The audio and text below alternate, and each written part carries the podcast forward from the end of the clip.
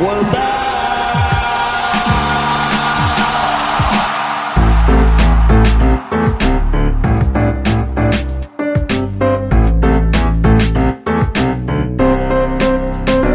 give me another beer.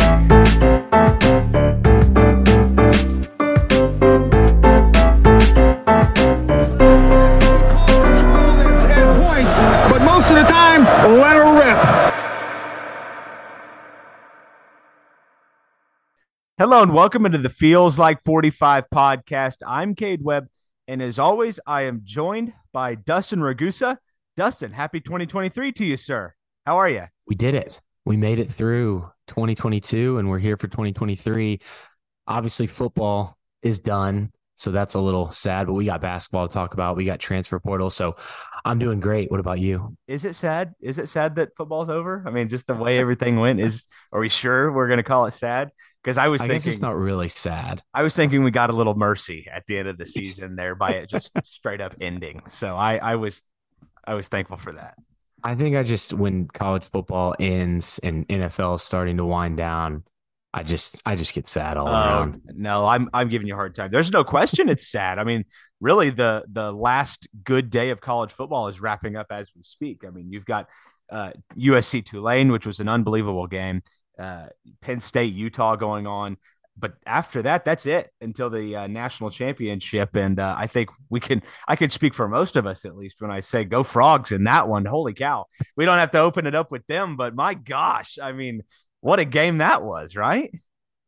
Yeah, the, all those games were Yeah. wild, or both of those games, I guess. So that was a fun, fun day of college football watching. So hopefully that kind of continues into the national championship in these last few bowl games. Yeah, it was a wild Saturday of sports, and it started obviously with something we'll talk in more detail about later. We'll open with the transfer portal here, but Oklahoma State jumping out to that 15 point lead in Allen Fieldhouse and almost, almost coming away with their third ever win in that building. I mean, by the skin of KU's teeth, they got that win. Um, we'll talk much more about that, but then you go TCU, Michigan, Ohio State, Georgia. It was quite the uh, 10 hours of sports there. I think my wife was thankful it was over, happy to have the help, I'm sure. Yeah, that basketball game was wild. I know we'll talk about that later, but some it was a roller coaster ride just with Oklahoma State getting out to that big lead, keeping it at half, and then KU coming back, OSU struggling to score, and the ending with the possible foul. It was just it was a lot. No question. Well, I mean, there's a lot to get to. So let's just jump right into it. I know transfer portal. We are in a dead period right now, so things have slowed a little bit, but I know there's been a lot of movement with the guys that Oklahoma State has already offered. So, Dustin, I'll throw it to you, and why don't we kind of walk through some of that? Yeah. So the kid, you mentioned the dead period. So for high school recruiting, that's going to extend from December 19th through January 12th. But the two and four year college transfers that are going to enroll mid year can actually start visiting again as soon as I believe it is, yes, this Wednesday. So you've seen, uh, we'll mention it when we get to the guys that Oklahoma State's offer. There's a guy that's coming to visit on January 4th, Wednesday, Oklahoma State. We'll talk about some Brennan Armstrong visit stuff and NC State. So you'll start to hear some of the transferring. So there it is a dead period, but not for these transfers actually going to enroll. So a little interesting note. I actually didn't know that until recently. Yeah, I um, I either. found kind of a breakdown on the uh it's the NCAA like recruiting calendar website. So it was pretty interesting. But like you said, just a little recap because we haven't got to dive into the transfer portal. We did early signing day with Adam Lunt. We did the bowl recap. Oklahoma State's offered a lot of guys. I feel like Cade, correct me if I'm wrong. I feel like they've offered, or at least offers that we found out about, almost like double Yeah, last it- year. It absolutely, and I haven't quantified it, but it absolutely feels like they're more active. I mean, it, it, it absolutely does. And we could be wrong on that. I haven't gone back and looked either, but I just remember we talked about like Prince Pines. I don't remember seeing an offer for him, and then it's he committed and stuff like that. So it's interesting. Say that happened with Sean Tyler this year, but we've got okay. So let me run through them real quick. I've got these marked in red. These are guys that have committed elsewhere. It's a reminder So- that you can sponsor this segment of the show. Yes, because we're diving straight into the portal. We we promised it. I know people look forward to us ranting about the portal, which is weird to me that people look forward to us ranting about anything, but we we definitely are diving in this time. And we got a question last week. We'll back to about some guys that you and I maybe like in the portal. So I, have got a couple of those listed as well. But let's run through these real quick. I'm just going to do name, position, school, and where they committed. Devin Phillips, that's a defensive tackle from Colorado State. He committed to KU. Joshua Braun, the offensive lineman from Florida, committed to Arkansas. Nick Gargiulo, a guy we liked out of Yale, the offensive lineman, he committed to South Carolina. Shane Cokes, another Ivy League guy, the defensive lineman from Dartmouth, is going to Colorado. Xavier Guillory, wide receiver from Idaho State. You and I had thought he maybe be leaning OU because he seemed really excited about that offer, but he recently committed to Arizona State. Yeah, Savion Washington, another offensive lineman we really liked from Kent State, committed to Colorado. Ray Davis, the running back from Vandy, he committed to Kentucky, which it seemed like kind of right off the bat that he was going to be Kentucky. I think it was the first place he visited after entering the portal. Tanner Arkin. So a string of tight ends that Oklahoma State offered. I think they're still looking because they've struck out on all three of these. Tanner Arkin from Colorado State is going to Illinois. Josh Cuevas from Cal Poly is going to Washington. And then Cole Taylor from LSU is going to West Virginia. So all three of the tight ends they offered that we know about have committed elsewhere. And then wrapping it up, another LSU commit, Paris Shand, the defensive lineman from Arizona. Jason Maitre, the defensive back from Boston College, is going to Wisconsin. Tez Johnson, who Oklahoma State just offered from Troy, has committed to Oregon. Mm. And then Drae McCray, the Austin Peay receiver, who I know they really like, just recently committed to Texas Tech. So it seems negative, but we knew this was going to happen. They're not going to get everybody they offer, just like they're not going to get every high school guy they offer.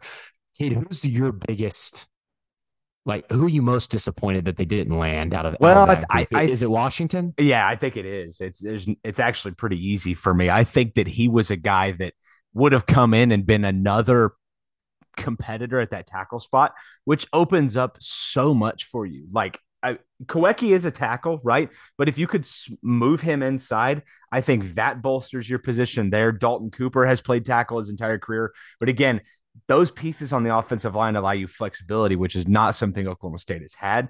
So I think it's actually pretty easy. Savion Washington felt like a guy that they had. And I think, you know, the, the Coach Prime thing has been uh, a pretty popular thing lately. And you've seen some guys who might have been leaning somewhere else get that Colorado offer and and make that move. So you can't blame the kid and, and hope the best for him. But there's no question. I, I was excited uh, about the idea of him committing because that would have been Oklahoma State's I, th- I think he's a four star on the transfer portal, if I'm not mistaken. That would have been their fourth four star transfer portal addition. So, yeah, I think that's a miss. And I think he was one that Oklahoma State thought they had a shot with, which yeah. is why it's kind of disappointing. I, will go a, a, little bit different direction because I, I, I agree. I think it's Washington. Another guy I thought they were probably going to land was Cole Taylor, the tight end out, out yeah. of LSU, which would have given them that kind of true tight end instead of that kind of tight end fullback, more of a fullback hybrid that Oklahoma State's been rolling out there a lot, or the wide receiver converted to cowboy back. This would have been more of a true pass catching tight end that's big enough to block as well in Oklahoma State's running schemes. So that's tough losing him to West Virginia. I think I think those two guys are the biggest disappointments, but they've gotten a lot of guys. So, so it's seven so far out of the portal. And you and I both like several of those guys as possible contributors as early as next season. There's no question. I mean, so Savion Washington got on campus, right? I think in this portal era, if you get him on campus, you feel pretty good about where you stand. You may not be number one, but you're probably front and center in their mind. Did they get Cole Taylor on campus? I can't remember if that was the case. Was he there that weekend that everybody came in? Brennan Armstrong and Washington. I believe he visited. I believe he visited right before the dead period. I don't know if it was that same weekend that everybody was there, yeah, but I do remember yeah. seeing that he visited. Yeah. So the, again, so, those are three guys. You know, I'm including Brennan Armstrong in that conversation that Oklahoma State probably felt like that they were in pretty good position on, and you've sw- struck out on two. So let's see what happens on the third one with Armstrong. Yeah, I agree. So looking at those, let's flip to the guys they've offered that have not yet committed. My favorite so part. You've got Darren Ray, the safety out of Tulsa, uncommitted. He's got one year left, 6'3, 208 pounds, multi year starter, 39 games, 26 starts, over 200 tackles, uh, one sack, one interception, 13 pass breakup, four forced fumbles, fumble recoveries. He led. He led the team in total tackles a couple seasons ago. Along with him, they've got Isaac TeSlaa, the wide receiver from Hillsdale College. That's a D2 school. He's uncommitted, but it looks like it's leaning pretty heavily towards Iowa. He's from Hillsdale College. Like I said, two years left, 6'4, 210 pounds. He was the GMAC Offensive Player of the Year, going for over 1,300 yards and 13 touchdowns in 11 games. I think they're looking to land one more receiver, and I think they're looking for kind of one of one of those bigger receiver types. Think like a Marcel Ateman, a bigger bodied guy that they could use in the red zone, use in kind of those third and long situations. So I would expect to see them maybe offer a few more of those wide receivers, but I don't think they're going to land TeSlaa. It sounds like he's going to Iowa. Then you've got Justin Kirkland, the defensive tackle from Utah Tech. They just offered him recently 6'4, 295 pounds, three years left. Played 89 snaps in kind of that zero one technique and then 522 in more of a 3 4. So he's got some experience in that interior part of the defensive line played all 11 games as a true freshman for Utah Tech, 40 tackles, six tackles for loss, two sacks, broke up two passes, recovered a fumble, and forced uh, a QB hurry. He's more of your kind of Samuela, Sione Asi, doesn't put up a ton of stats, but I watched a little bit of Utah Tech's game against Sacramento State, and he he wasn't he didn't jump off the screen to me, but I definitely think he would be someone they want to land, even as just a depth piece at that interior defensive line spot. And then you got two offensive linemen before I kick it back over to UK to tell me your thoughts on these guys. Yeah. You've got Marcellus Johnson, the offensive lineman from Eastern Michigan, who they recently offered. He's only got one year left, 6'4, 308 pounds. Every every snap, I think, except like one or two at left tackle. Three year starter in Eastern Michigan was considered to be the number four offensive tackle in the Mid American Conference this season, according to PFF. Graduate transfer, so he's only got one season left.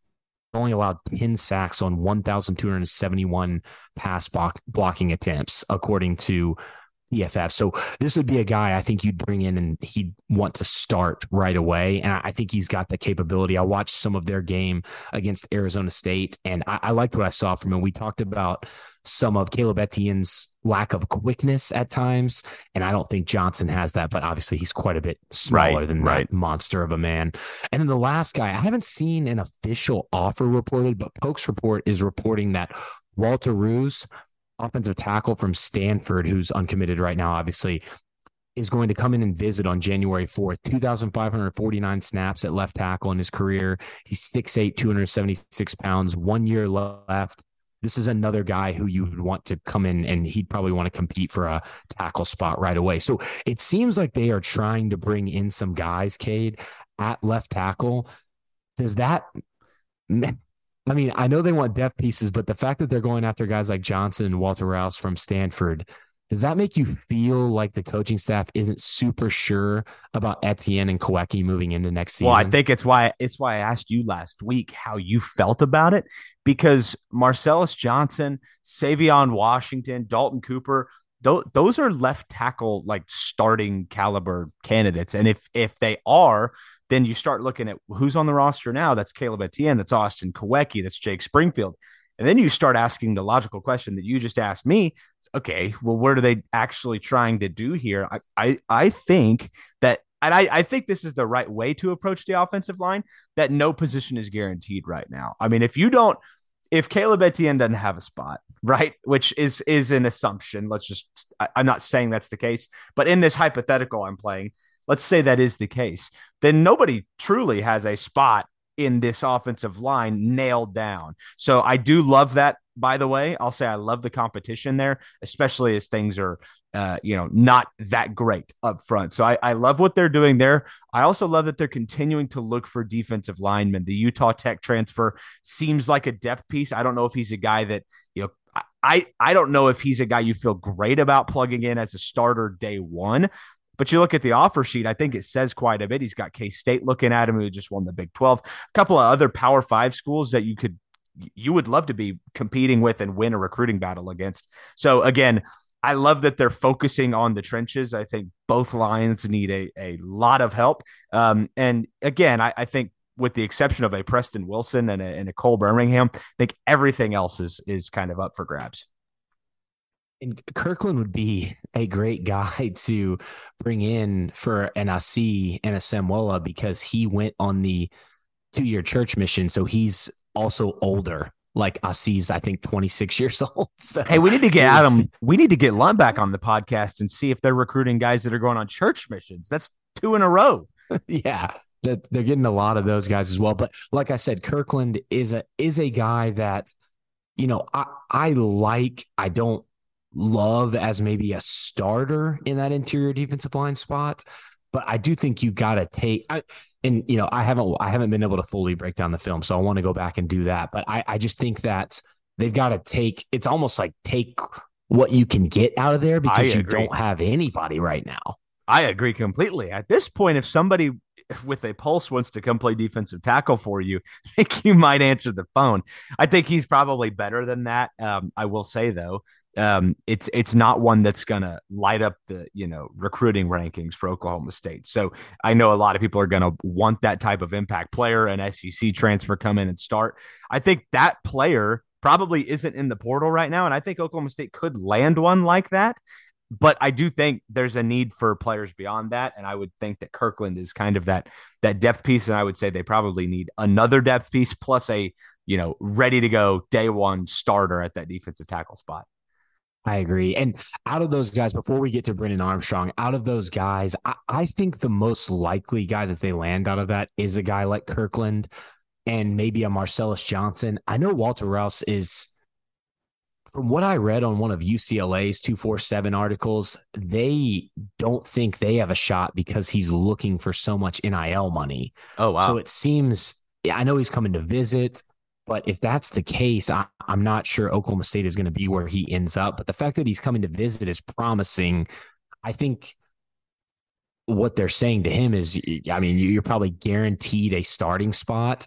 But along with him and Johnson and Kirkland, I think those are the guys that would probably be the most likely. The t- TeSlaa, I don't know. And then Kendarin Ray, it seems like if they wanted Kendarin Ray, they would have already got Agreed. him. So eh, that may be a little bit more on Oklahoma State not being super interested in that.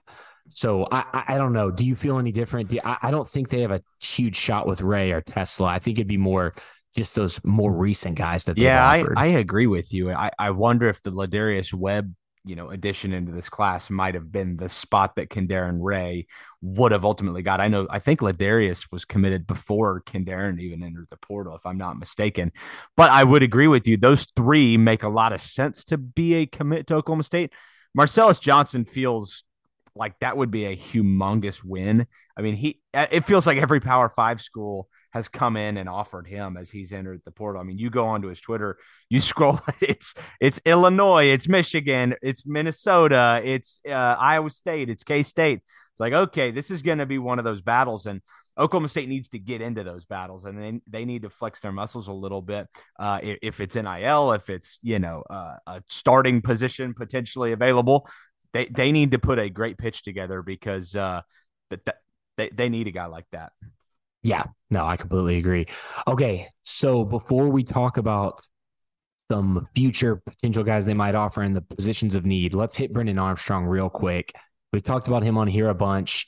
The Virginia quarterback, he's got one year left, 6'2, 210 pounds has played at Virginia for a while, had the amazing 2021 campaign where he threw for over 4,400 yards, 31 touchdowns, and 10 interceptions. Had a little bit of a drop off last year, lost his offensive coordinator, who actually now is at NC State, lost their head coach, kind of completely changed their offensive philosophy, and he did not really thrive in it. We've talked about how Oklahoma State's offensive scheme, how it is now, even though I know some people would like some of that to change run game wise we think that would fit him better. It's more similar to what he was running at 2021 in 2021 at Virginia. So Wisconsin, NC State, Auburn, and Oklahoma State have been the players that we've kind of heard are still in the mix. Wisconsin landed Nick Evers, the OU transfer, and then recently landed. I don't know if it's been official yet, but we've seen it reported multiple places. SMU transfer Tanner Mordecai, making it seem like NC State, Oklahoma State, and then Auburn is maybe kind of on the outside looking in are the only real players left for Armstrong, unless somebody comes in out of nowhere. Armstrong set to visit North Carolina State on January 4th. I, like I said, that's where his former offensive coordinator is. I know Pete Thamel recently came out and said he thinks Armstrong to NC State is what it looks like to him. I still think Oklahoma State has a shot here. I think it's maybe 50, 55% that he lands. Like, I think it's pretty much 50 50, either NC State or Oklahoma State. But I don't think it's as big of an NC State lean as some of some of the reports that I've seen out there, just based on what you and I have heard. I know Oklahoma State's kept in contact with Armstrong throughout this entire process, literally talking to him every day. I think there's still a shot that they land him. Well, I think there's a shot too. The question I would ask is, what is he waiting on? Um, and I know that this is a long, this is a longer process than people want to, you know, make it out to be. Uh, especially nowadays, as Tanner Mordecai was in the portal for all of five minutes before he committed to Wisconsin. So this can be a little bit nerve wracking. And I think you look at Oklahoma State's roster right now, and you're like, okay, who's the quarterback next year? I could understand the antsiness. I, I do have a question for for him. Is like if if it's Wisconsin, Auburn, NC State, Oklahoma State. Those those are you know let let's go. Let's let's make a decision. And I I wonder where Oklahoma State fits in and all that because it's now coming on two weeks since his visit, and I think that that is a uh, indicator as to maybe where he may be thinking. I do think Oklahoma State still absolutely has a chance here, when I once heard about Brennan Armstrong to Oklahoma State, heard he was taking a visit, I thought that this was going to be done, signed, sealed, delivered in about a week, and and we're going on past two weeks. I get a little nervous as that happens, and and you know bags start dropping legally now, so we'll see what happens. I'm wondering if there was some, like maybe, and this bodes bad for Oklahoma State, but maybe it was a Anae, his former offensive coordinator at Virginia, maybe had to talk North Carolina State into Armstrong. And maybe that's what they were waiting on a little bit of a mutual, like maybe Armstrong wanted to go there because he's just now taking the visit after the dead period. So maybe that was part of it. Obviously, you know, maybe it's the NIL money. He's trying to look for the biggest deal. So I think either one of those could probably be the option. But Cade, we haven't heard a ton of Spencer Sanders news, and some rumors are floating around that have that have you know touched our ears, tickled our ears a little bit. That maybe it's not completely out of the realm of possibility that Spencer Sanders returns to Oklahoma State. You're gonna break the internet with with things like that, Dustin. Um, you're right. I will say it is very strange that this has gone on so long and nothing. You that Ole Miss and Auburn report is two plus weeks old now too. And I told I said this on the podcast last week that it felt agent speaky. Uh, Pete Thamel went and talked about it today. It's the same report. Auburn and Ole Miss is the same report we've heard for weeks now. So there is not a lot on that front. And again, it's like, okay, well, if that's the case, then what would he be waiting on? I agree with you. We we heard it together. I don't know if that's a uh, a thing that's going to happen, but it doesn't sound like it's something that can't happen, which is exciting. Uh, to to just make it a little more realistic from what we've heard, I, I'm I'm thinking like there's like a thirty percent chance that happens. I don't think it's super high at this point, and maybe we get maybe we get some more info shortly after the podcast. Again, like I said, everything can change in two days whenever the dead period ends for these guys that are going to enroll in the spring, the transfers. So we could be wrong on literally everything we're saying. but I, I, do I do think there's still a possibility there. And Cade, if, if not, if it's not Sanders and it's not Armstrong, you're kind of running out of yeah. possibilities there at quarterback. And it probably, if it's neither of those guys, it may end up just being Rangel Flores and Gunnar Gundy because Austin Aune from North Texas has withdrew from the portal. I believe he's going to enter the NFL draft. Guys like Michael Pratt from Tulane, who we thought may enter the portal after the bowl game, he said that he's coming back to Tulane. So it's just there's not a ton of guys still out there.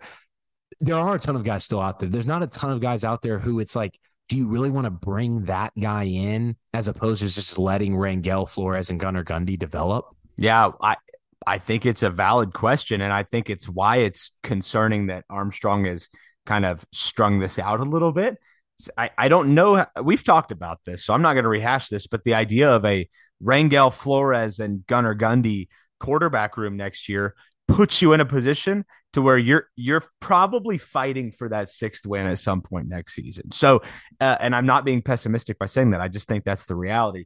So, I've said Oklahoma State needs a, a, a quarterback in the portal, but it's not just any quarterback. It is a starting day one, ready to go, one year, you know, stopgap kind of player. If they can't go get that, then I, I don't take it. I don't take a quarterback in this class. You, you go give it to a li- an offensive lineman or a defensive lineman. That's a depth piece. Don't go take a, a an Austin Aune, for example. Don't go take that person. Go get somebody who's going to win you some games next year, or don't go get anybody. And I'll say, I would welcome back Spencer with open arms, and I'd print some T-shirts with his name on them, just if he needed me to. So if I can sweeten the NIL pot a little bit, uh, consider that an offer. Non-binding. I think the only I think the only player you and I may have burned a bridge with on here is Braylon Presley. So we'll take any of the other guys back. So. Well, we'll delete that podcast if he ever comes to his senses. So nobody ever heard anything from us about that. Um, a couple of notes, kid, before we before we get into some of the uh kind of Twitter questions around other guys in the portal and things of that nature. Braden Cassidy announced he's coming back. So he'll be back another year. Cowboy back Braden Cassidy, which I think that's great to have depth depth there. Jason Taylor, it seems like from everything we've seen reported, he's either going to enter the draft or come back to Oklahoma State. He's not going to transfer. I believe he actually said that in a post game presser after the bowl game.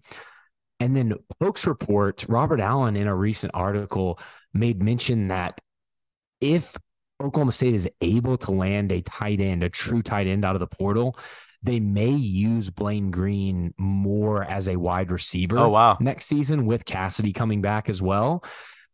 It sounded like that was something he had heard from the coaching staff. So I thought that was pretty interesting. And then, you know, we've got a ton of questions in the past about the coaching changes.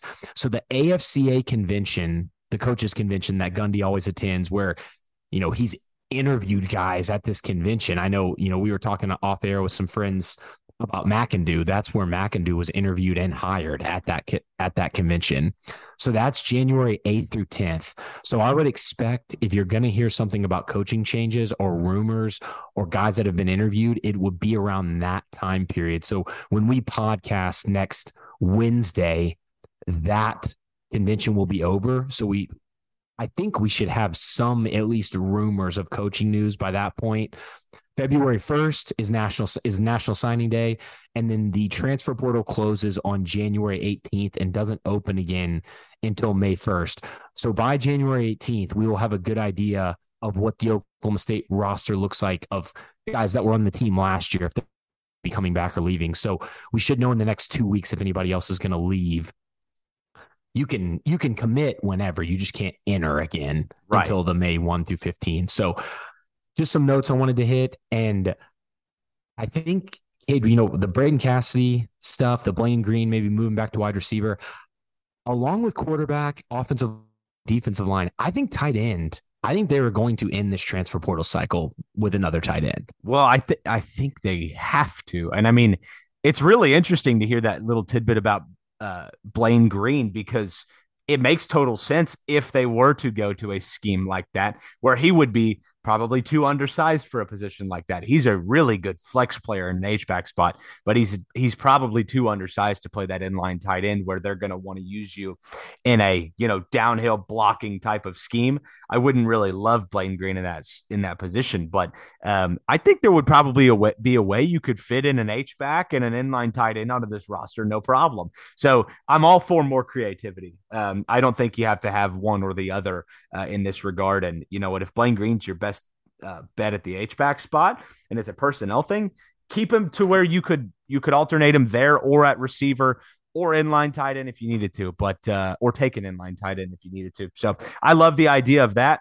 Um, and it'll be good to know kind of where things stand. I, I would expect something on Armstrong here within the next week or two. And if not, it's going to be really weird. I mean, I, I, it's got to wrap up here soon, I would think. I would, if I was betting, I would say we hear something after this visit to NC State, maybe like the next day, day after. I think by Friday of this week, we hear something. Yeah. So I, I agree I, with you. That would be great. I would just either love to like know one way or another, and then let's move on. Let's go drop a bag. To, let's go pay a visit to Spencer and see what he's up to. Probably on a duck boat somewhere. okay, Cade. This is the first time we're doing it this year. We're diving into the portal of guys that you and I just well, I'm gonna run some names and you tell me which ones you like. These are some guys. So what I tried to do and we got a question on this last week from Glory Cowboy at Gorig Sankar. So thank you for that question. He basically said outside of DTs and O line, we're gonna I'm gonna give you like I think I think it's seven guys, maybe eight, and you tell me what you think. I'm just gonna do name, position, and maybe like one quick stat on them, so we don't take forever on this. Yep. It's not just me rambling forever. so we think you and I think I'm not gonna do quarterback even though we know that's a position of need because we just talked about quarterback a lot. You and I think offensive tackle, interior offensive line, even though I think Oklahoma State might be offering tackles now, but we'll do a couple interior guys. Then wide receiver, a big bodied guy, and a tight end. I think, and obviously defensive line. So I think those are the guys. So I've got a couple names for you, and you let me know what you think. And these are all guys that have entered after the dead period. I didn't want to do anybody before that because I think if Oklahoma State hasn't offered them and they haven't committed somewhere, there's yeah. probably something going on behind the scenes. So I, I I'm not saying they might not land a guy like that, but that's just how I did this just for sake of making it a little bit easier to discuss. But okay, so let's look at some interior offensive linemen. We've got Tyrone Sampson Jr. He is from Fresno State, senior, 6'3, 295 pounds. He played both guard spots and center. So he should come in, I think, with two years of eligibility left because he hasn't redshirted and he should have his COVID year. So Tyrone Sampson, Fresno State has not committed anywhere yet. Then you've got Ethan White, another interior offensive lineman. He's a junior from Florida, played over 1,300 snaps guard and 206 at right yard. So he'll have a couple of years of eligibility left. Spencer Lovell played 471 snaps at right guard. So he hasn't played a lot in his time at Cal. He's a redshirt senior. But again, he's a guy that's been at Cal for that long and played sparingly every single year, and he'd come in with one year left. Then you going over to the defensive side of the ball, you've got Mosiah Nasili-Kite, redshirt senior defensive lineman, 6'2, 300 pounds from Maryland played over uh, 1,220 snaps at defensive line for Maryland. So that would be a guy I think could come in right away and maybe start. You got uh, Darius Jones, another defensive lineman, junior, 6'4", 285 pounds from Texas A&M. Played only played in 238 snaps over three seasons, but he was a pretty highly rated high school guy, and I think could be a depth piece there. We'll look at uh I, I threw one running back on here just because if Nixon or somebody were to leave. I've got Rashad right. Amos from South Carolina. Didn't play a lot at South Carolina, but he's six foot, 213 pounds. I think they're looking for a guy that could maybe come in and play that DeAndre Jackson role. I just don't know how they feel about Jackson going into next season. So I think they're looking for another big bodied guy. Uh, a little bit out of order here. Sorry, with a center. from okay. uh, UCF, over 2,600 snaps at center, 78 left guard. His name is Matt Lee. It's a 6'3, 300 pounder, I believe, from UCF. He just entered the portal. Uh, a couple wide receivers. Tyrone Broden. He is a, I think he's like six seven from Bowling Green. Sheesh. He's got two years left. I think that would be a big bodied guy. I know, I know Pittsburgh, some big schools are offering him. And then I wanted to end it with a couple of tight ends. Jacob Jenkins from Coastal Carolina two years left, only 17 receptions for 202 yards and five TDs in his career. But I, I like his size, and he's like a true tight end. And then Caden Prieskorn from Memphis last season, he had seven touchdowns, 48 receptions. He's played over a thousand snaps. I think he has two years left. 6'5, 260 pound guy. I think he would be a big time get if they were to land somebody like that. Again, none of these guys are linked. I think my favorites are Prieskorn, I really liked Sampson and I liked Nasili-Kite, the defensive lineman from Maryland. You're gonna hate me because I was gonna say Prieskorn and Sampson were my favorite as well. I li- I like No, this. I, I think they I are. like the size from the Fres- Fresno kid, and I like Prieskorn's. Uh, you know, it sounds like he's he played that position quite a bit and has some real in-game snaps. I'll say though, Jenkins from Coastal Carolina, five touchdowns, he's been used in positions where he's going to have a chance to run a route and catch a ball. So uh, that's better than some of the uh, other options on the roster at this point. So uh, I would take that in a heartbeat if they're looking for an inline tight end. Did we talk about the kid from UMass? I think that was offered recently. Did he commit somewhere else already? I'll find his name. I'll find his name if I'm Okay. dropping a bomb on. I think so, Kate. I'm a little. I think the only thing I'm a little confused about is if they aren't going to offer any interior offensive lineman. That's got to mean that Michalski and Miterko are coming back, right? I would think so, right? I mean, which, I mean, again, that's behind Birmingham and Brooks, so that's your really Birmingham, Brooks, Wilson. Yeah. So Right. you got you basically have a center and two, and then behind them a guy that can play center or guard, and a guy that started for you basically all season at guard. I just can't see Miterko taking a step back. Yeah, I would think that that spot's going to come open, right? I mean, he's he's he's a senior now, isn't he? And this is this would be Yeah. his last year of eligibility. I would wonder if that's a a, a slot. It's a really good uh, point by you. If they take an offensive lineman, even if they don't, is he going to be comfortable taking that step back? I'm not sure. Um, maybe so. Maybe he was, you know, knowingly playing a little bit out of out of position. So we'll see. That the UMass transfer I was talking about was Josiah Johnson. I'm sorry if you said his name. He's UMass tight end, uh, and I think he got an offer a couple days ago. So um, an interesting prospect there. Yeah, I think they're definitely going to take a tight end. I would love that. I would absolutely love that. Yeah, Cade, that's that's all I had in the portal. We dove we dove deep in. We hadn't really got a chance to do it yet because Oklahoma State had offered so many guys right off the bat, so we didn't have a chance to go looking for ourselves. Well, and then they they offered so many guys, and then those guys were committed either here or elsewhere, and it was like, okay, well, we got a lot to talk about anyway. So it happened so fast.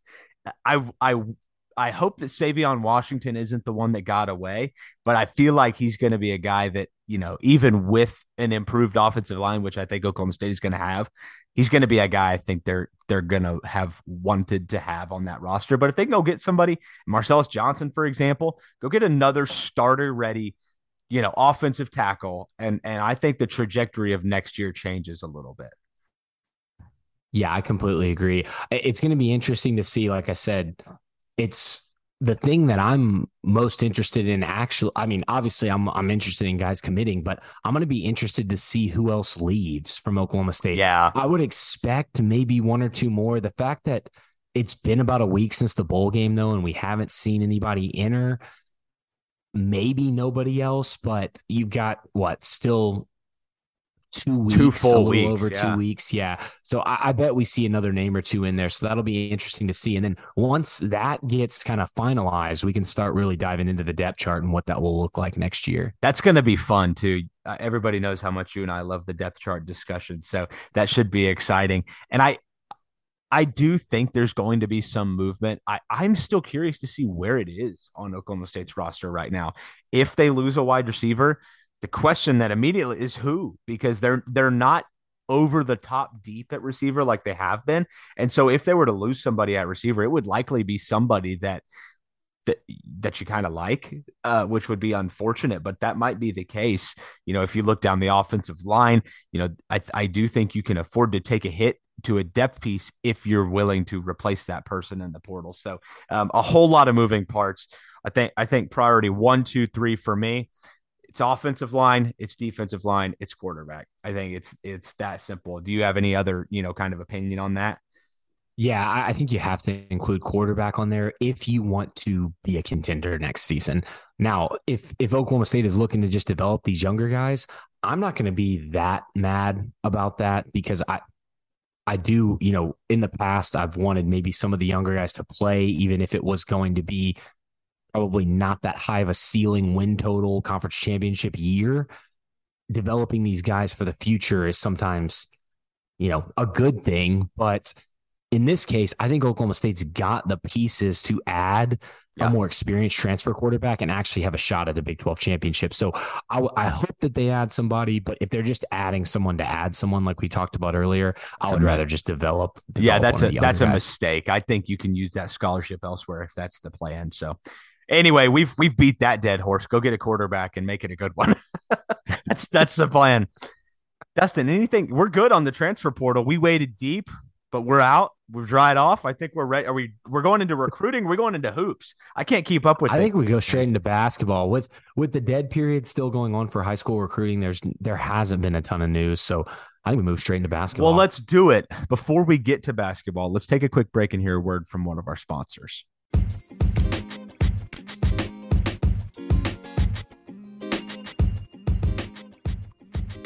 Check out Homefield Apparel's new Oklahoma State line. I don't know if you have. I know Dustin and I both are rocking the new Homefield Apparel shirts that have just gone live on their website at homefieldapparel.com. I mean, the cursive cowboys across the chest is absolutely gorgeous. I don't know if you guys have seen the Pistol Patty t shirt, but it is great as well. And Homefield Apparel is doing phenomenal stuff, even outside of Oklahoma State sports. If you go on their website right now, you can see potential future Big 12 members, Colorado, with a throwback t-shirt on their website. I'm just a big fan of Homefield stuff and the quality is unbelievable. So check them out at homefieldapparel.com and when you use our promo code FEELS12, you actually will get a discount. That's right, FEELS12 will get you 15% off your first order when you use our promo code FEELS12 at homefieldapparel.com. Check them out right now and tell them that the Feels Like 45 podcast sent you. All right. Dustin, this has been an interesting start to Oklahoma State's season. In every game that they've played, maybe minus the game at Connecticut, who was, I don't know if you know this, they were the number two team in the country on Saturday. Uh, so I think you're you're willing to throw that one away. They have played two top four teams on the road already this season, by the way. I'll just throw that out there. Crazy stat. And usually that happens and they're all in the Big 12. It's not the case this year. But Oklahoma State has been really competitive in a lot of these games. They've had big leads in a lot of these games, and they continue to find ways down the stretch to not be able to score the basketball. And ultimately, that's what happened in Lawrence. I mean, it was a obviously Oklahoma State jumps out to a 15 point lead at halftime. John Michael Wright hits the three at the buzzer to send it to 15. They shot 50% in the first half from three, which you had to know was going to cool off at, at, at a point but it did it did happen, and Oklahoma State couldn't supplement that offense elsewhere. And ultimately, what's so important in Allen Fieldhouse is the first five minutes of the second half. And Oklahoma State, you knew this was coming. You you feared it was coming, and it did. And and Kansas jumps out to really, I mean, they they erased a 15 point deficit in in less than six minutes of game time.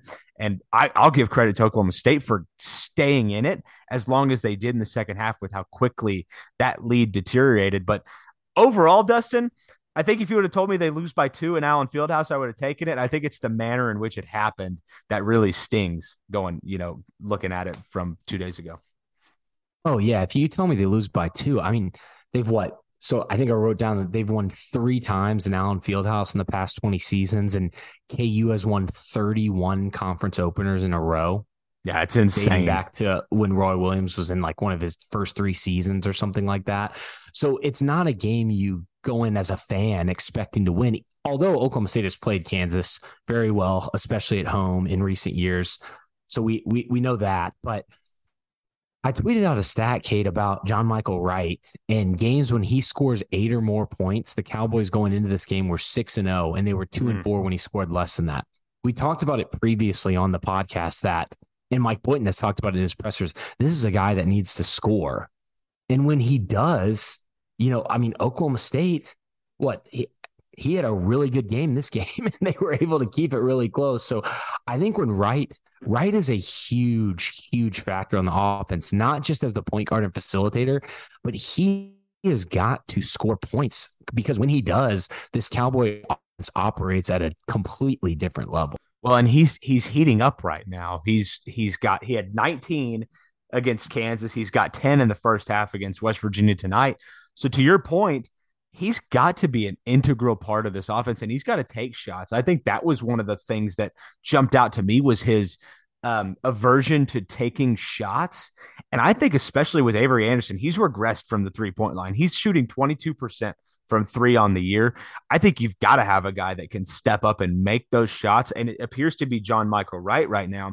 I'll look at a guy in Bryce Thompson, too, who we talked about at the beginning of this year as being painfully inconsistent. It seems like he's starting to find his shot a little bit. 23 in his old gym at, at Kansas. I think that's a career high, if I'm not mistaken. Yeah, seven his career high. Seven threes. Hit a massive one at the end of that game to take the lead, and Oklahoma State gave it right back on the other end.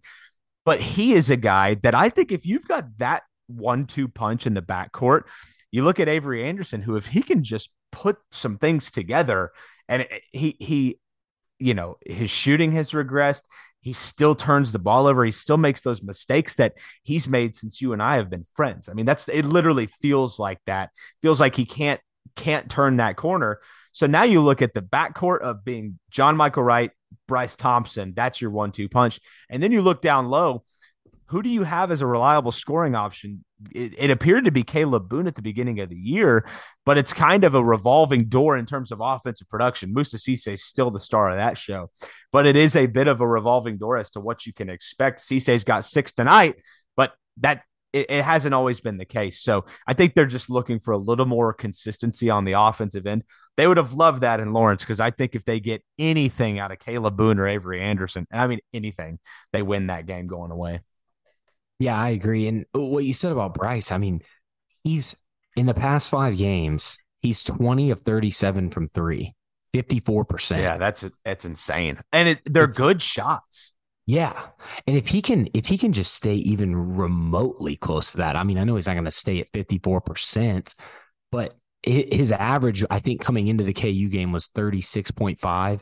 If he can hover around 40, that's big time and stay that way for the rest of the season. And then John Michael Wright, you were talking about how many like his amount of shots.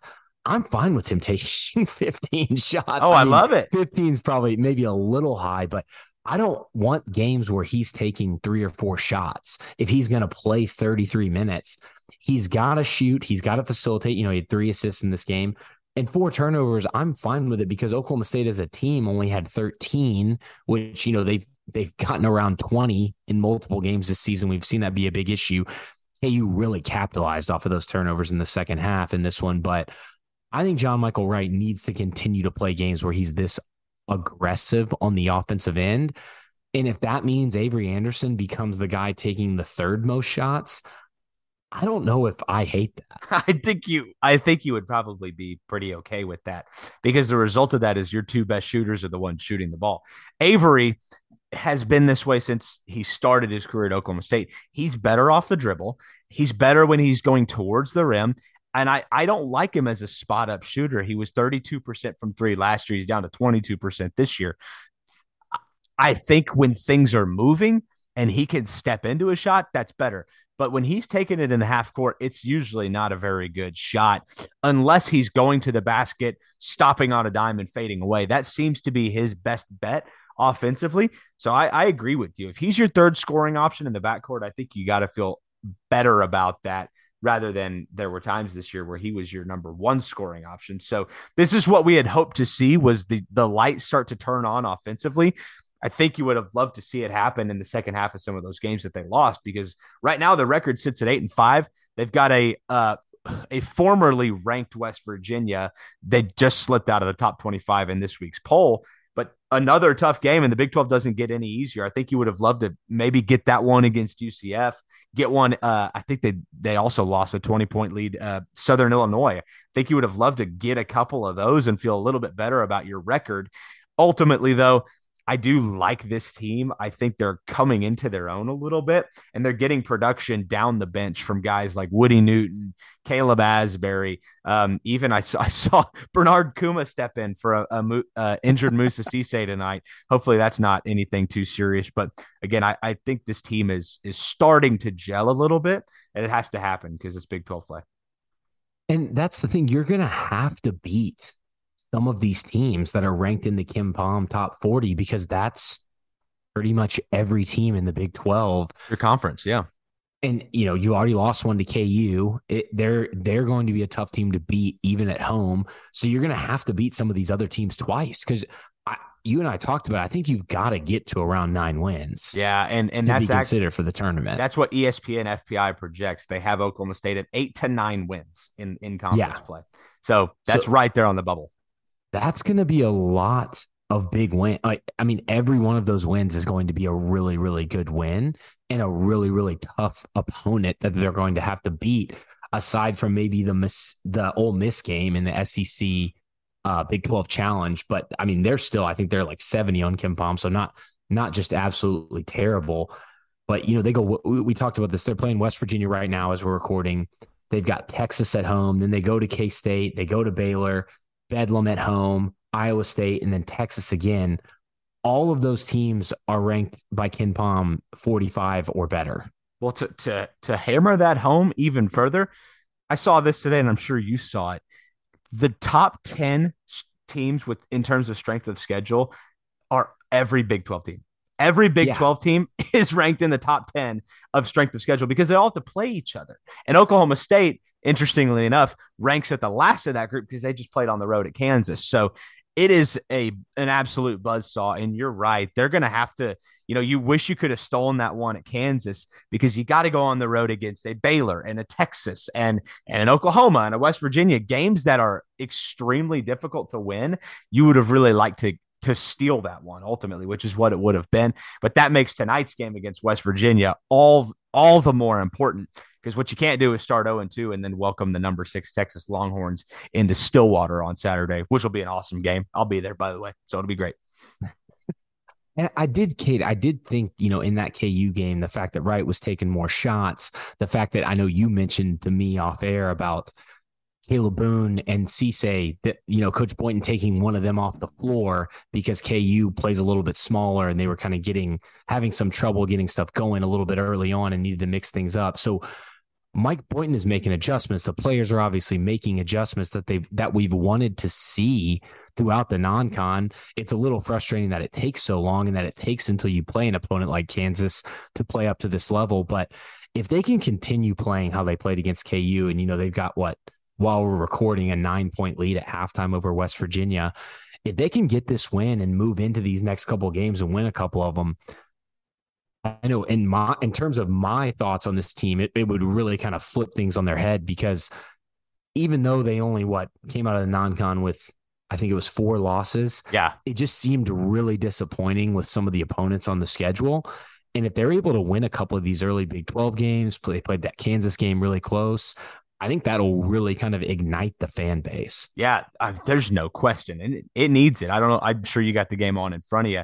The student section is thin tonight, but when you have number six oh, Texas coming into your building, that's going to be a packed house. It always is for that type of game, and that's a game that FPI projects like you're. That's a coin flip type of game. You're going to have every shot to win that one, and that you could get this thing started in a two and one direction. And I think you have to, Dustin, right? Because it does not get easier at Kansas State, at Baylor, Bedlam at home, and then Iowa State coming in. If you can steal one, if you can steal one against Texas next week, you could start this thing reasonably expecting four and three in conference, which would be, I think, the best start in a while in terms of conference play for Oklahoma State. So it's a big stretch for for the Cowboys right here. I think getting off on the right foot in conference play is just not something they've experienced. And I wonder what this team would do with a little momentum behind them because it seems like every time they take a step forward, they take a step back. And this, historically, Dustin, a nine point lead against West Virginia at home in a must win game feels like the type of game that typically slips away from them at the end of this game. So, absolutely important to go ahead and seal this one. And Kate, you know who the two leading scorers are for the Pokes right now in this game? Say it. I know John you know. Michael Wright and Bryce Thompson. So It's got to be the I- case. it's it's got to be the case going forward. And you know, you and I we're not taking shots at Avery. No. That- I think th- those are just the guys that need to be the two leading scorers, and Avery should be, you know, a guy that's getting to the free throw line, a guy that's playing amazing defense on Grady Dick from KU, Yeah. and amazing defense pretty much all season because he's so fast. But I think if Avery can kind of accept that role, which I know might be hard to do, especially preseason All Big Twelve honoree. I think this team can start clicking on all cylinders. Yeah, I, I don't disagree with you at all. I think that Big 12 is as deep as ever, but I think the middle of the Big 12 is gettable. And I think that's where Oklahoma State's going to have to make their hay this year. Go steal one or two against a Texas Baylor or KU, um, and then go go win the games you need to and defend the home court. So huge one tonight. Bryce Thompson, uh, John Michael Wright need to be the guys, but if you can get some consistent production and and really just not anti-production from Avery Anderson, this team should be pretty darn good and tough to beat, especially on their home floor. So I'm excited, and I was not excited. I'll be completely honest with you. After that U- Connecticut loss, after the UCF loss, I'm like, oh my goodness, this. Well, and with all the transfer portal stuff and Yeah. like kind of the end to the season, it it was hard to get pumped about basketball when they weren't just blowing out some of these non-con games we thought they should, you know, be handily winning or at least, you know, winning even in close games. Yeah, I mean, well, and again, every game they played in the non-conference outside of Connecticut was a tight game. I mean, Virginia Tech was a gettable game. Central Florida was just an epic collapse. They they have been in every game they've played in. They just got to figure out a way to win. So that's that's the way I'm Yeah. seeing it right now. Cade, before we get to Twitter questions, I did have one quick recruiting note for basketball Yeah. that was kind of interesting. I think you saw this. We we were talking about it earlier, but Oklahoma State offered Dayton Forsyth from Dale Yeah, High School in Oklahoma. The, the reason why he's interesting, I think, is because Dale's a 2A school and Oklahoma State offered him a day after he dropped 34 points, had 10 rebounds, and five assists as Dale beat 5A Tulsa Memorial. So they beat them 59 to 52. He was 10 of 15 from the field and 10 of 10 from the free throw line. If you haven't watched his huddle tape, I would say go do it. He's like a 6'3, 180, 185 pound combo guard that has incredible athleticism and a really, really pretty mechanically sound outside shot. Well, him and Connor Dow are kind of the guys that we've been asking for Oklahoma State to recruit for a long time. Obviously, yes, go get the David Castillos, the Cade Cunninghams, the Moussa Cisse's. Continue to get those guys, but can we get some just consistent outside scoring and and a solid fundamental three to four star guy? That's what Connor Dow is. That's what Forsyth is, and I I like both of those guys. Be an interesting get. And I think the issue with sometimes with players that, you know, are just great shooters is you think about them on the defensive end. But I think Forsyth has the athleticism to be. Yeah, able- I think so, I'm not too. saying he'd be an all-world defender, but I think he'd be a better the defender. You know, you think of a typical just three-point specialist type guy. So um, I, I think he'd be a big get. I did see he got an OU offer, and I think he visited there recently. Apparently, he's an OU fan. So not great news there, but his current offer list, Oklahoma State kind of leads that outside of OU with Drexel, Loyola, Chicago, ORU, Portland, Rice. So I think it's definitely a guy they can get if they can beat out OU. And I think it'd be a good get, even though he's a three star 2A guy. I really like what I've seen on film. Well, I think with that last note, you got to be a little concerned about his character with what you just said there. So that would be a red flag. All right. Definitely. Well, Dustin, let's go ahead and get to questions. We've actually got one on on Anchor this week, which we didn't last week. So we'll go ahead and do that. Here's one from Carly. Hey guys, it's Carly Gatlin. I know I haven't called in in a while, but I've been listening and um, I really appreciate the way you guys conduct this podcast. My Thank you, Carly. Is what are three things that can happen this off season for you guys to feel like next season is has the potential to be really successful?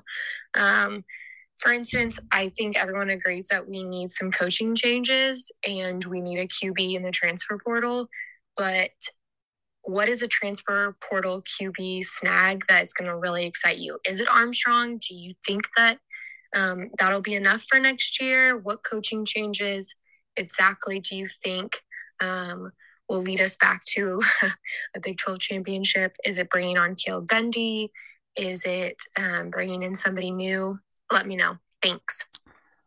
It's a great question, Carly. I know we hit on a lot of that, but you know, I'll kind of zero in on the discussion around kind of Brennan Armstrong. I I do think he's the kind of player that's the difference between six and nine wins next year. I and and that nine wins puts you in the conversation for competing for a Big 12 title. So I don't I don't know if Oklahoma State's a playoff contending team with a Brennan Armstrong, I'll say this: I do think they could be with a Spencer Sanders because I know what you have in Spencer Sanders. So if they're able to somehow pull him back out of the portal, I would think that that elevates Oklahoma State, which it's crazy to say playoff after a you know, seven and six season and the way everybody's thinking. But you just have to look at the you know potential of the roster at that point. I do think that's a Big Twelve title contending and then you know fringe playoff roster if a Spencer Sanders is back on it. But they've got to shore up, and I think it's. I don't think quarterback's the most important thing because I don't think it matters if you can't shore up the offensive and defensive lines. So I'm not even gonna. It, coaching is is something we've talked a ton about, but I think that the things I just listed matter more than you know those personnel changes on the staff and those personnel staff changes on the staff. I do think some are coming, but I don't think they're ultimately going to be the thing that gets Oklahoma State back to Dallas next year. Yeah, I, I agree, and thank you so much for the question and the kind words about the podcast. Really appreciate that. I think Cade, I, I agree with everything you said. If you want me to kind of stick I'll answer it a little bit differently. I'll go with with some of the guys that we talked about. I'll try to pick three kind of things that need to happen for me to feel really good about, you know, possible Big 12 championship next season. So let's just for sake of argument, let's say no Spencer Sanders, because obviously that would be yeah. number one. If they land Brennan Armstrong, if they were to land a Walter Rouse, the offensive tackle from Stanford, and if they were to land Kirkland and maybe one other interior defensive lineman, that even if it's just another depth guy like Kirkland, just it, I'm fine with rotating in the interior defensive lineman. What I'm what you and I have talked about is we don't even know who's going to play that Sione SC spot outside of Samuela, who we're not even 100 percent sure is coming back. So do all three of those. That's Brennan Armstrong. I'll, I'll, be specific. Brennan Armstrong. I'm not just saying a quarterback. Brennan Armstrong, Marcellus. I mean, not Marcellus Johnson, which he would be a good get too, but Walter Rouse from Stanford, and then Kirkland and one other interior defensive lineman to be named at another time. So need need two of those guys. And I would feel like what we're returning. I still think they could go get another receiver. They could go get a tight end, but I feel like if you get those guys and with what Oklahoma State's returning, I think they're a legit Big 12 title contender next season. Man, I, I love your optimism and I, I don't disagree. I just want it to happen. I think that's a big wish list you just laid out there. I want it to oh, happen. Yeah, yeah, But I think it's a big wish list. So we'll see. And, and I think it's a little difficult. I think it's a great question. And I know you touched on a little bit. I think it's a little bit difficult to do the coaching changes thing Agreed. because when you when you ask that question, I mean, obviously you and I could name even off probably off the top of our heads some offensive coordinators we think would be better than Casey Dunn, but we're not so much saying that they need to get rid of Casey Dunn at this time. And we laid out some reasons why, you know, if you're going to bring in a guy like Armstrong, why completely change the offense? Just bring in one guy who doesn't know the offense and everybody else can help him learn it. So I, I don't really want to answer that one just because, you know, I could say, you know, hey, let's go get, I mean, you afraid switch Gundy for Nick Saban or something. I mean, yeah. you know what I'm saying? Like, it's, afraid, it's kind of a hard one to answer. You afraid Gundy's going to call you an ass? Is that what you're saying? No, no. I mean, I would gladly list off offensive coordinators that I think are better than Casey Dunn because I think there are quite a few, but I'm not saying Oklahoma State has a chance to get any of those or that they should move on until we know what's going on with the quarterback situation. I think we stick that conversation in our back pocket. I think we've also already on a previous podcast listed kind of some guys we think would be impactful. So agreed with you. Maybe we'll talk about that another time. Yeah, I love that question. Okay, so Cade on Twitter, just to hit a couple from last week, uh, we'll probably run through a lot of these from last week and this week that we've already hit on. We might have to run through them kind of quickly because we talked about some of this stuff already. But uh, Hayden at Hayden M underscore OK State OKST. He says, I want to be a homer and say it was just injuries that caused this year to be bad. Am I right? Hopefully. I, I really think, I mean, the injuries on the offensive line were huge. And even on the defensive line with Evers and Lacy, those are two guys that you thought were going to be starting the entire season. I know you lose Lacy a little bit farther in. Spencer Sanders going down after he was really on pace to possibly be a Heisman contender at the end of the season. And I don't even think that's a far fetched statement to make. I just I don't think you can blame it completely on that because the run game needed to be better, way better than it was. But injuries took a huge toll on this team. Yeah, and, and I even showed it with that with that table, that offensive line table. I know that's a that data is a little skewed because there are other factors, but Oklahoma State had the lowest percentage of game one starting offensive linemen that finished the season out of anyone else in the Big 12. It, would be one thing to be revisionist about this and have never had talked about the injuries all season. And then at the end of the season say, oh my gosh, well, look at how injured they were. But we talked, we've talked about this every week on the podcast since it started, since the season started. Injuries just piled up. And I think some think that might be a convenient you know reason for things that happened this season. I I I don't think you would be um, you know, misunderstood by saying that. I do think that they were an absolutely huge mitigating factor. And I would say if the injuries on the offensive and defensive lines didn't take place, I think it's the difference between seven and nine wins at least. Because I, I look at, you know, the games they lost against West Virginia and Kansas. Do you not think that with a, a with a healthy offensive and defensive line that they don't win those games. Kansas, you know, they they weren't very competitive in that one, but it was because of the lines. I, I really yeah. think even Wisconsin, had they had a better offensive line, I think that game looks a little bit different. So it it I can see how people think it feels convenient, but I promise you that's that's where I land on it. I, if they've got to stay healthy, and that's why we keep harping on the need to recruit those spots this year because they can't stay healthy there. Yeah, I agree uh Southern Boy Sports Podcast at SO underscore boy underscore sports asked how do the Cowboys stand in terms of Big 12 standings in the next couple of years? And basically, what the I think it's uh, it's kind of circling around the new entry. So Houston, UCF, BYU, Cincinnati. How does that impact OSU's chances moving forward? Man, I, I don't know if it's a um if it changes a ton for me. I mean, I don't I don't think one of those programs is going to come in and immediately compete for a Big 12 title. I think that's, you know, all four of them are going to fill the middle of the Big 12 with quality teams. Um, I I wonder what BYU looks like in this conference. I'm not as maybe bullish on their future as some may be. I think they may have a hard time fitting. It's a big brand, but they may have a hard time fitting in. And then you look at like a Houston who's who's pretty down right now. UCF had a decent year, but nothing you know to write home about. Um, and then Cincinnati, who again decent year, but it was decent. So again, I don't think any of those fickle. Right. I don't think any of those are a threat to Oklahoma State's ambitions and aspirations as a program, which are championships. Um, I would be more concerned about TCU playing in a national title here in in a week uh, and how they've recruited recently. I mean, uh, that would be more concerning to me than any of the newcomers in the Big 12. So, yeah, I, I think I agree, Cade. I, I, probably won't even add anything to that. I think that was a great answer. I love so when I leave you speechless that, that way. I love it. uh, next, we've got Brody Smith at Brody W. Smith. He says, if you were magically made head coach during this offseason, what three mm. things would you keep in place and what things would you change immediately? So maybe just for sake of time, and since we kind of answered something similar from Carly, say maybe one thing on each side. So something something I would keep in place is I, I would not make any changes. I don't think at this time to the defensive staff. I really like. I don't.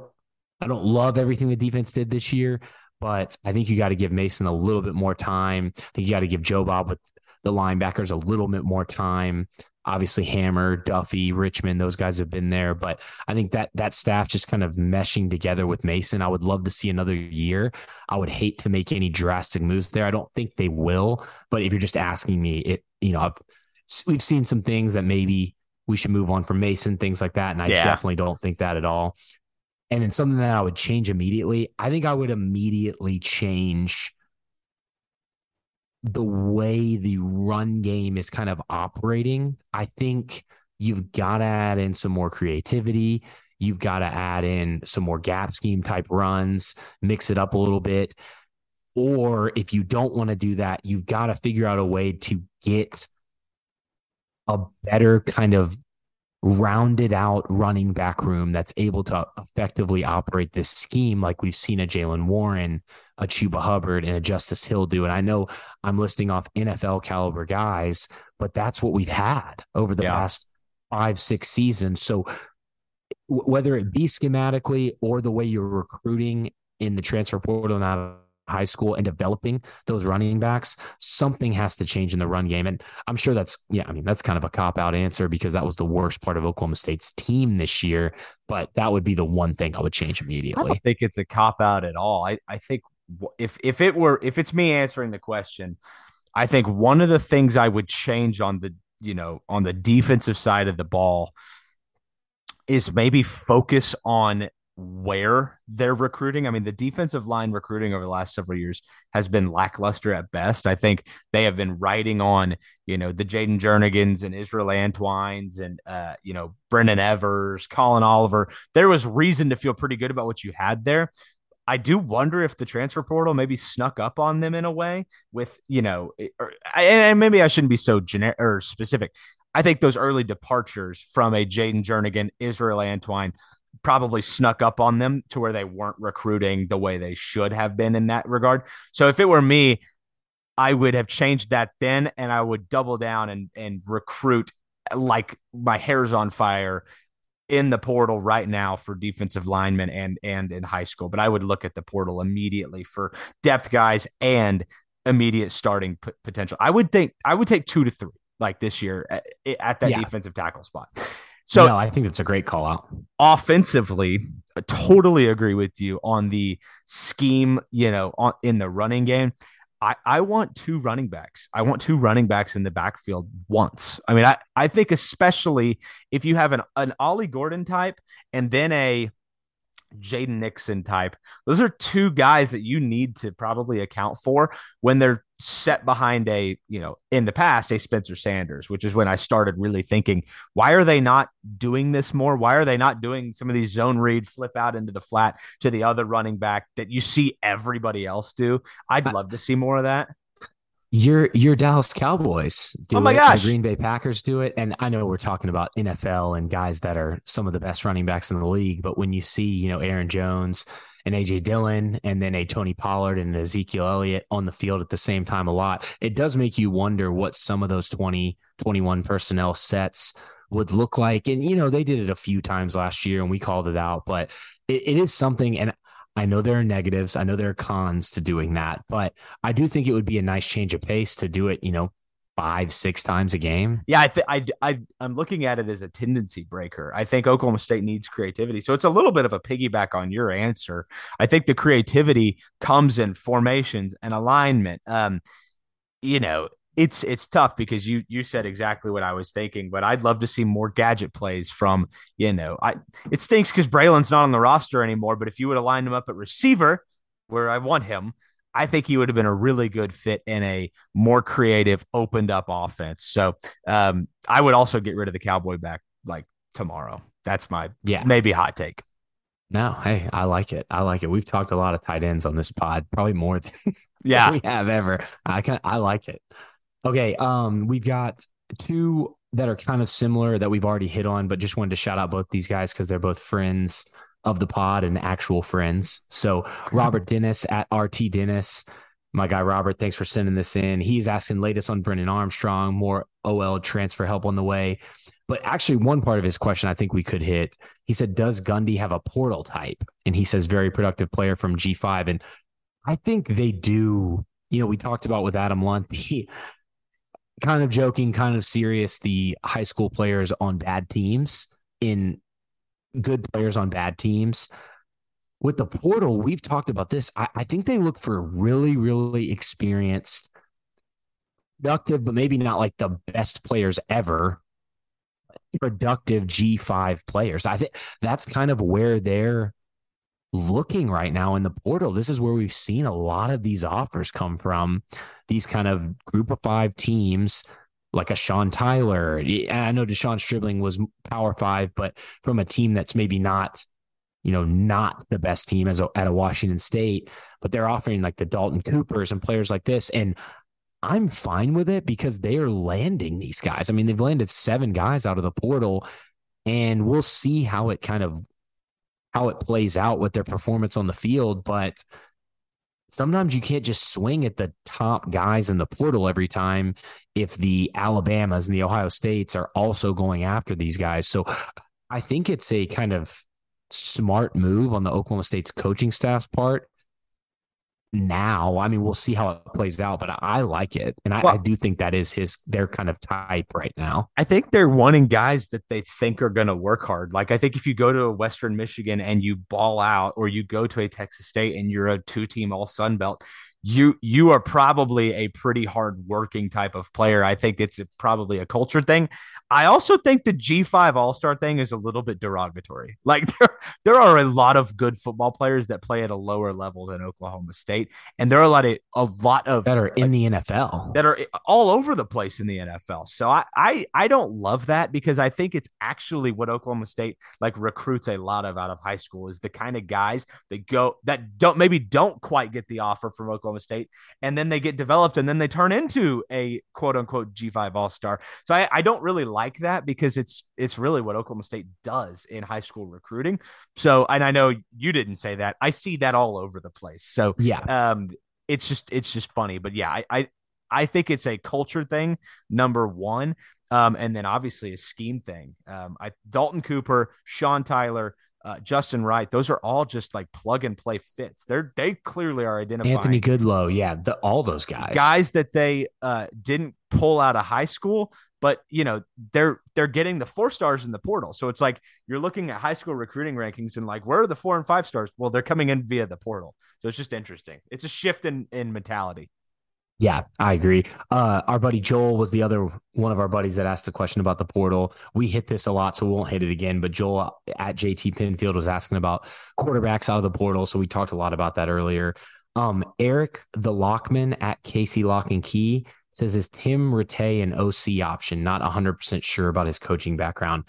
I know he has never been an offensive coordinator. He was he's been quarterbacks coach at Oklahoma State. He was with the Washington Redskins, Louisiana Tech and then he was wide receivers coach at Louisiana Tech, and then I think he did a couple things before that, but nothing, nothing offensive coordinator wise. But I mean, Casey Dunn wasn't either until we gave him that. But I, I don't, I don't really see that happening.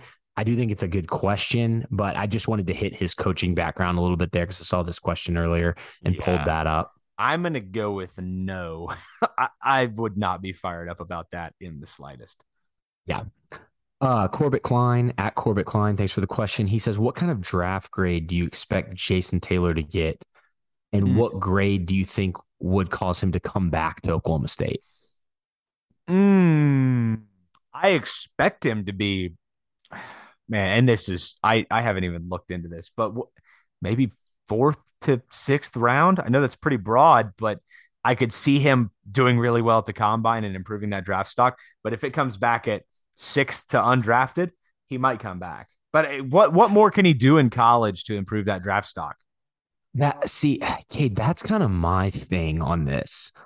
I think he actually will perform fairly well at the combine. I'm not 100% sure on the 40 time, but he's very athletic.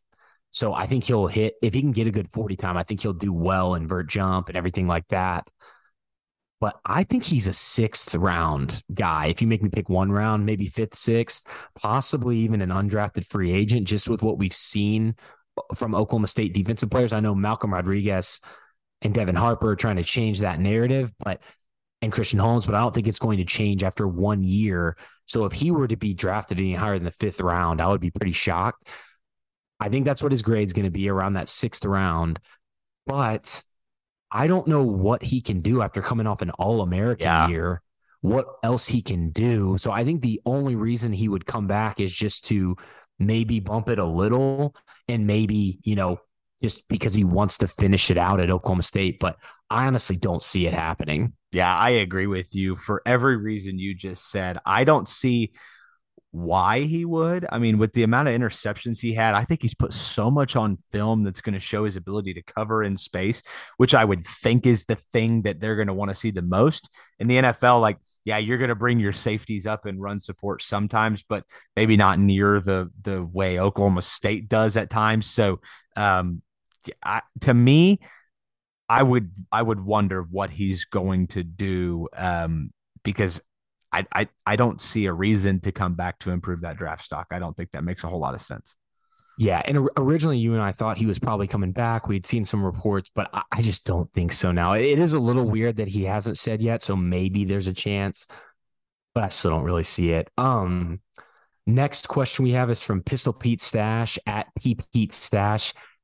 He's asking dream scenario for OSU coaching changes. He said somewhat realistic, not like saving Saban coming over, but still shoot high.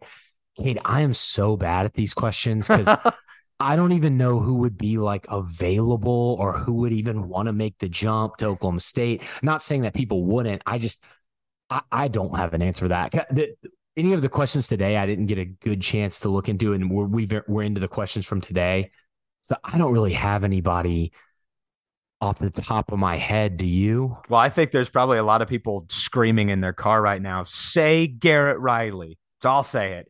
I would think that he would be the kind of guy that probably wouldn't leave TCU for a Eastern Michigan head coaching job because I think he's going to be a hot commodity in coaching maybe this offseason. Oh, if it's not this offseason, it's next because I would think you look at like the way Oklahoma handled Bob Stoops to Lincoln Riley. It was a Lincoln Riley was the guy. He was literally like head coach in waiting, and everybody in the program knew it.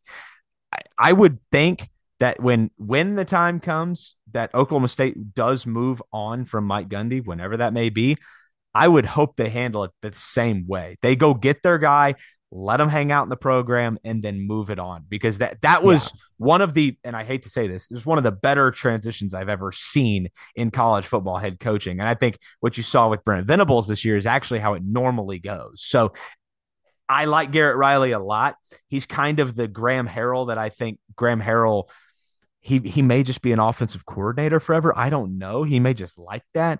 I don't really know, but it's got to be an offensive guy. It's got to be a young guy um, and I would I would start with those two.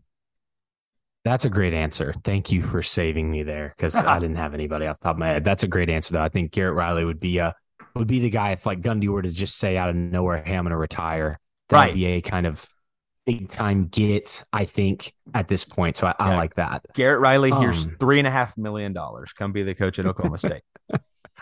Uh, Brian Metcalf at Brian J Metcalf says, "Where would you like Spencer to land at among the schools needing a QB?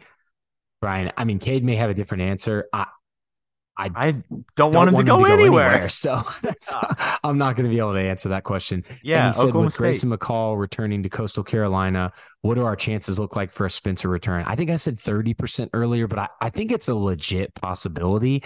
I still don't know if I think it's going to happen, but from what we're hearing, there's a tiny, maybe small chance. Well, I mean, I can just sit here and let you talk until you finally believe in yourself and then talk yourself into it. Because I do, do I do like it. I I'm not gonna hold my breath, but it would be one of the. I mean, it's like the Undertaker gif, Like when he sits up out of the car, it's like it would be an all time you know player returning moment. It would be up there with like the Marcus Smart coming back to Oklahoma State for his second year. It would be like that, and I'll say this: it would undo everything it would be like it never happened. The legacy's intact. Go win a championship. It it would it would literally be like it never happened. I think. Yeah, yeah, no, I agree. It, it would be so awesome. We'd have to dedicate an entire podcast just us cheering for like 45 minutes if that happens. I so completely I think that would agree. be awesome. Um, Michelle at Bella Poke. I just wanted to shout out Michelle for asking the question, but she basically asked the exact, uh, very similar question to Brian. SS is posting a lot of nostalgic team photos of himself. Makes me think he's not quite out of the portal door just yet. Michelle, Boy, there's agree. a theme we, here. Yeah, I think there's a tiny little baby chance, but I would I wouldn't get anybody's hopes up yet. Please don't get your hopes up because I'm probably even over exaggerating the the slightest chance that there is in a little bit. So, uh, and then Kenny Hurst is our last one at KR Hurst how would a different blocking scheme help hurt OSU running game? We talked a lot about this on the last podcast. You know, with that rule change for back blocking when you're outside of the tackle box and and cut blocking going low on that defensive end, that backside linebacker, it might be helpful to switch more to a or a gap running scheme where you have a more defined point of attack. But I think you have to look at what Oklahoma State has on the roster with offensive linemen. These are guys that haven't been pulling a lot in recent years. So I think it might have to be more of a gradual change. But I think the gap scheme can also help in the fact that, you know, some sometimes with down blocking, that can kind of mask maybe if you're going up a, against a really big, really physical defensive line like a Baylor, you can kind of get those down blocks that'll get a good angle on a bigger guy. So you're able to block him as an offensive lineman, even if you're not as strong as a Siaki Ika. So th- they can help in multiple ways, moving more that gap scheme with the pulling lineman and the down blocking. I'm not saying completely abandon the zone scheme because we've seen it work so well when you have a type of running back like a Jaylen Warren who's got great vision, when you've got an offensive line that can block. But I, I, think that would be some of the ways to change things up and just add a little bit more creativity to the run game, along with some of the things Cade and I have already talked about, two back sets and some things like that. Yeah, and I don't, I don't want to uh, be redundant. I think you nailed it right there, Dustin. I, I I don't have a ton to add other than I I think without a Jaylen Warren type of running back and a great offensive line, which Oklahoma State had a really good offensive line for the first half of last year I, I don't like it. Um, I think you have to have a a really good to great offensive line and a running back that can see that cutback lane. And it's it's easier said than done. I'll I'll I'll give the benefit of the doubt to that. Um, you know, a lot of teams do go to that pro style if you can run it. So um, to me, I think the proof is simple, and I think you nailed it. So. Thanks so much, everybody, for the questions. We really appreciate it. We wanted to go back and hit the ones from last week because Cade, Cade and I, probably more my fault, went really long I don't on know. the bowl on the bowl recap and missed some of those questions because we had a hard stop. So wanted to go back and hit those. Thanks guys so much. We'll be it'll be another kind of little bit longer gap than normal because we won't record until next Wednesday. We've got some travel stuff and schedule things Cade and I are working with around the holidays. But uh, then we'll get back to kind of that normal cadence of either Tuesday or Wednesday every week and we're, we're ready for basketball, spring sports to start, more transfer portal. I think it's going to be a lot of fun. So keep it locked here with us. Yeah, no question. If you see one of us roaming around Gallagher Iba Arena this weekend or or anytime this basketball season, say hello. Uh, it should be a fun one. Oklahoma State, obviously, as we end the recording here, both teams are in the bonus uh, with with 10 minutes left. And I think both teams are about to get into the double bonus. So this is going to be an interesting one. It's 47 40. That sounds like a college we, basketball game. Yeah, no kidding. I, now I see why you love the Thunder so much. And I do too. but man, it's sometimes these and and guess who's refing this game, Dustin? It's John Higgins. Yeah, it's Frosted Tips himself. You you you could smell it from a mile away. All right, let's get out of here before I get myself in trouble. If you're not already, you can follow us on Twitter at Feels Like 45 Pod. You can follow us on Instagram there as well. You can follow Dustin at Dust Ragu, and you can follow me at Cade Webb. We will see you guys back here next week. Here's to a 2 0 week for Oklahoma State basketball, and we'll see you then. Go, Pokes.